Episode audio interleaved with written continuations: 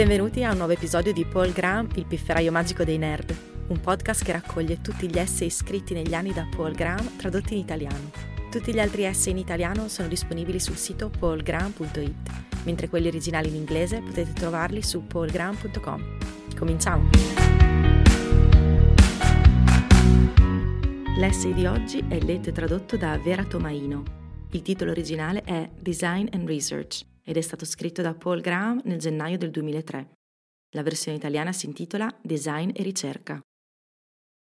I visitatori di questo paese sono spesso sorpresi di scoprire che agli americani piace iniziare una conversazione chiedendo Che cosa fai? Non mi è mai piaciuta questa domanda, raramente ho avuto una risposta chiara, ma credo di aver finalmente risolto il problema.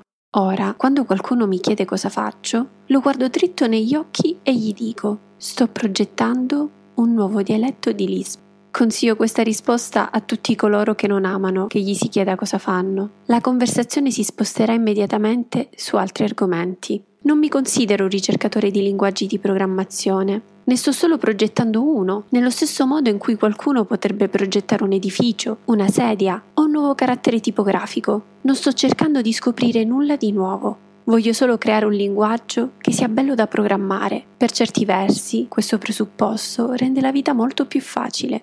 La differenza tra design e ricerca sembra essere una questione di nuovo contro buono. Il design non deve essere nuovo, ma deve essere buono. La ricerca non deve essere buona, ma deve essere nuova. Credo che queste due strade convergano al vertice. Il miglior design supera i suoi predecessori utilizzando nuove idee e la migliore ricerca risolve problemi che non sono solo nuovi, ma che vale la pena risolvere. Quindi alla fine miriamo alla stessa meta, avvicinandoci semplicemente da direzioni diverse.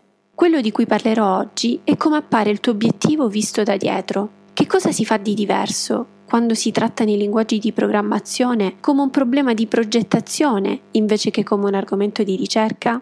La più grande differenza è che non ci si concentra maggiormente sull'utente. Il design inizia chiedendosi per chi è questo e di cosa hanno bisogno. Un buon architetto, ad esempio, non inizia creando un progetto che poi impone agli utenti, ma studiando i destinatari e capendo di che cosa hanno bisogno. Notate che ho detto quello di cui hanno bisogno, non quello che vogliono. Non intendo dare l'impressione che lavorare come designer significa lavorare come una sorta di cuoco a domicilio, facendo tutto ciò che il cliente ti dice di fare. Questo varia da un campo all'altro dell'arte, ma non credo che esista un campo in cui il lavoro migliore sia quello di chi si limita a fare esattamente quello che i clienti gli dicono di fare. Il cliente ha sempre ragione, nel senso che il metro di misura di un buon design è quanto funziona bene per l'utente se fate un romanzo che annoia tutti o una sedia che è terribilmente scomoda da usare, avete fatto un pessimo lavoro. Punto e basta. Non è una difesa dire che il romanzo o la sedia sono stati progettati secondo i principi teorici più avanzati.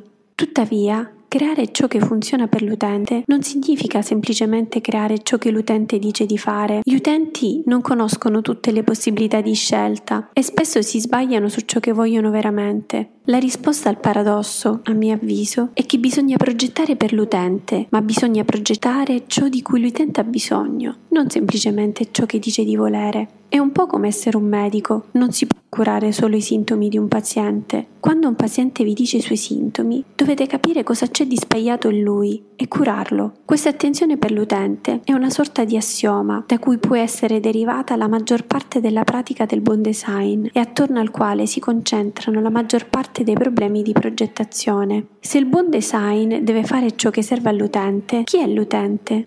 Quando dico che il design deve essere per gli utenti, non intendo dire che il buon design mira a una sorta di minimo comune denominatore. Se si progetta uno strumento, per esempio, lo si può progettare per chiunque, dai principianti agli esperti, e ciò che è un buon design per un gruppo potrebbe essere pessimo per un altro. Il punto è che bisogna scegliere un gruppo di utenti. Non credo che si possa parlare di progettazione buona o cattiva se non in riferimento a qualche utente previsto. È più probabile che si ottenga un buon design se tra gli utenti previsti c'è anche il progettista stesso. Quando progettate qualcosa per un gruppo che non vi comprende, tendete a farlo per persone che considerate meno sofisticate di voi, non più sofisticate. Questo è un problema, perché guardate dall'alto in basso l'utente, per quanto benevolo, sembra inevitabilmente corrompere il progettista. Sospetto che negli Stati Uniti pochissimi progetti abitativi siano stati progettati da architetti che si aspettavano di viverci. La stessa cosa si può notare nei linguaggi di programmazione. C, Lisp e Smalltalk sono stati creati per essere utilizzati dai loro stessi progetti. COBOL, ADE e Java sono stati creati per essere utilizzati da altre persone. Se pensate di progettare qualcosa per idioti, è probabile che non stiate progettando qualcosa di buono, nemmeno per idioti.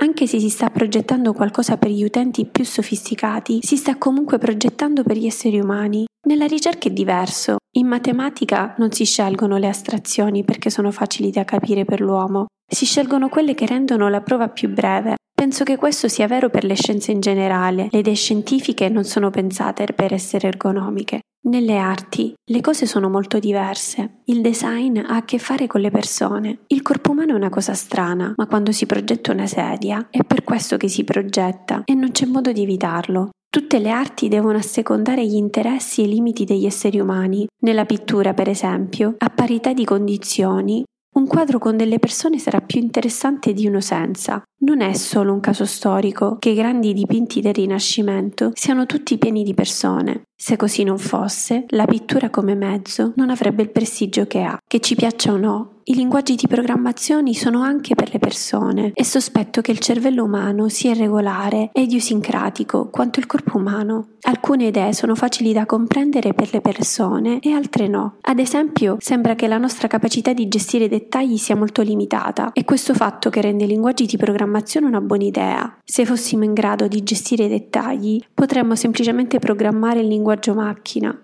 Ricordate anche i linguaggi non sono principalmente una forma per programmi finiti, ma qualcosa in cui i programmi devono essere sviluppati. Chiunque si occupi di arte potrebbe dirvi che per le due situazioni si possono usare mezzi diversi. Il marmo, ad esempio, è un mezzo piacevole e durevole per le idee infinite, ma irrimediabilmente inflessibile per lo sviluppo di nuove idee. Un programma, come una prova, è una versione potata di un albero che in passato ha avuto false partenze che si sono ramificate dappertutto. Quindi il test di un linguaggio non è semplicemente l'aspetto pulito del programma finito, ma quanto pulito è stato il percorso per arrivare al programma finito.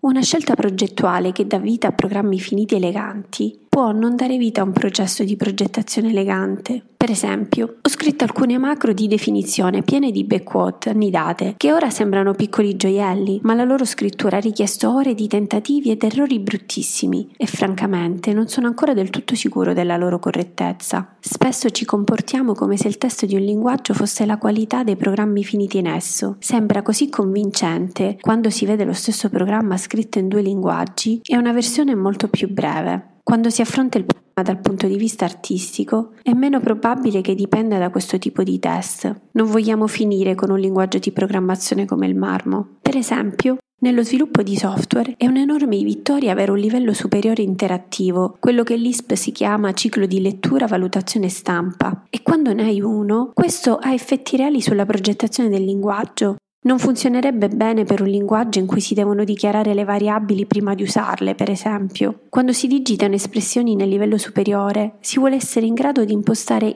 x a un certo valore e poi iniziare a fare cose su x. Non si deve dichiarare prima il tipo di x, si può contestare una delle premesse, ma se un linguaggio deve avere un livello superiore, può essere conveniente e le dichiarazioni di tipo obbligatorie sono incompatibili con un livello superiore. Allora nessun linguaggio che rende obbligatorie le dichiarazioni operazioni di tipo può essere conveniente da programmare. In pratica, per ottenere un buon design è necessario avvicinarsi e rimanere vicini agli utenti. Bisogna calibrare costantemente le proprie idee sugli utenti effettivi, soprattutto all'inizio.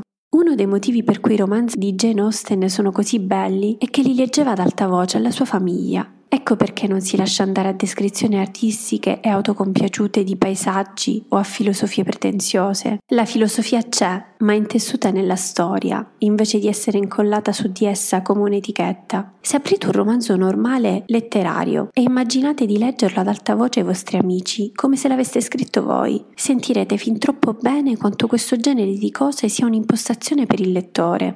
Nel mondo del software questa idea è nota come peggio e meglio. In realtà nel concetto di peggiore e meglio si mescolano diverse idee ed è per questo che si discute ancora se peggiore sia effettivamente migliore o meno. Ma una delle idee principali di questo mix è che se si sta costruendo qualcosa di nuovo si dovrebbe presentare un prototipo agli utenti il prima possibile L'approccio alternativo potrebbe essere chiamato strategia dell'Ave Maria. Invece di realizzare rapidamente un prototipo e di perfezionarlo gradualmente, si cerca di creare il prodotto completo, finito. Questa è una ricetta per il disastro. Innumerevoli start-up si sono distrutte in questo modo durante la bolla di Internet.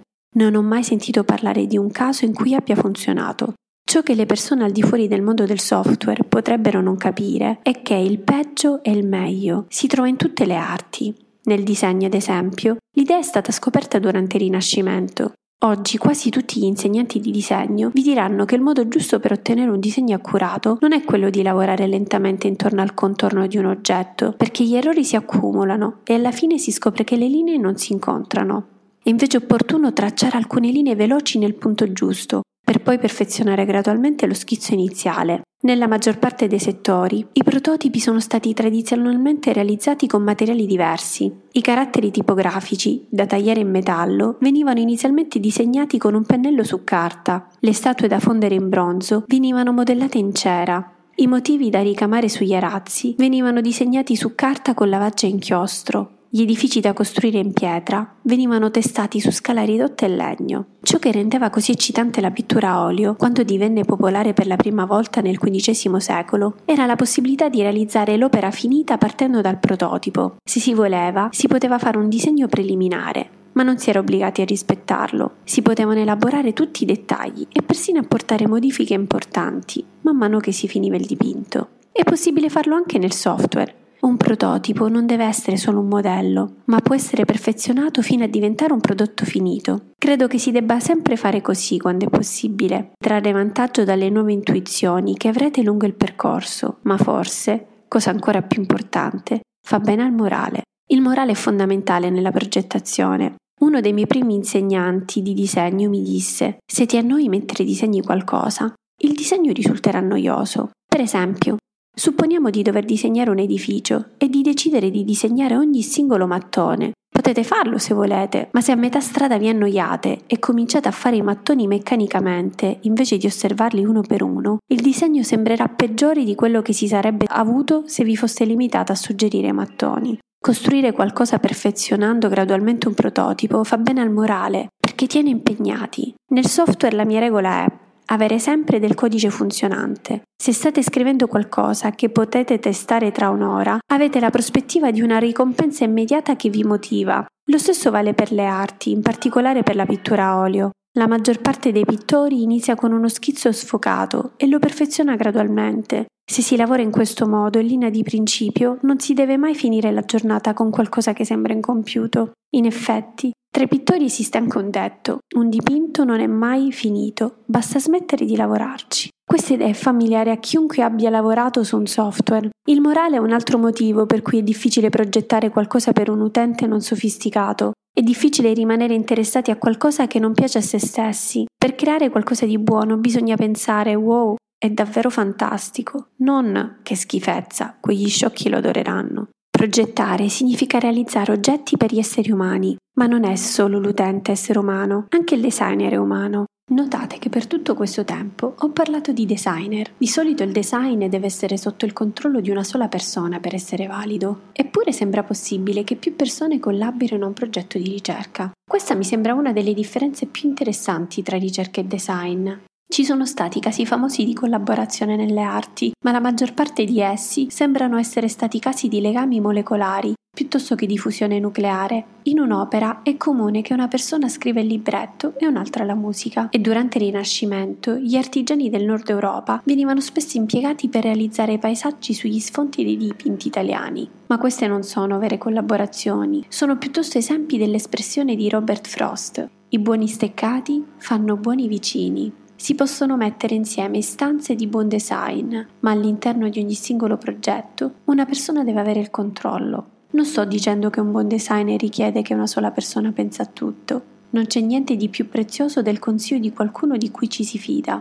ma dopo aver parlato, la decisione sul da farsi deve spettare a una sola persona. Perché la ricerca può essere fatta da collaboratori e il design no? È una domanda interessante, non conosco la risposta. Forse, se il design e la ricerca convergono, la migliore ricerca è anche un buon design, e infatti non può essere fatta da collaboratori. Molti degli scienziati più famosi sembrano aver lavorato da soli, ma non ne so abbastanza per dire se ci sia uno schema. Potrebbe essere semplicemente che molti scienziati famosi hanno lavorato quando la collaborazione era meno comune. Qualunque sia la storia delle scienze, la vera collaborazione sembra essere sempre più rara nelle arti. Design by committee è sinonimo di cattiva progettazione. Perché è così? C'è un modo per superare questa limitazione? Sono propensa a pensare che non esista, che il buon design richieda un dittatore. Uno dei motivi è che il buon design deve essere un tutt'uno. Il design non è solo per gli esseri umani, ma per i singoli esseri umani. Se un progetto rappresenta un'idea che si adatta alla testa di una persona, allora l'idea si adatta anche alla testa dell'utente. Grazie per aver ascoltato questa puntata di Paul Graham, il pifferaio magico dei nerd. Trovate tutti gli articoli di Paul Graham tradotti in italiano su paulgraham.it e gli originali in inglese su paulgraham.com. Alla prossima!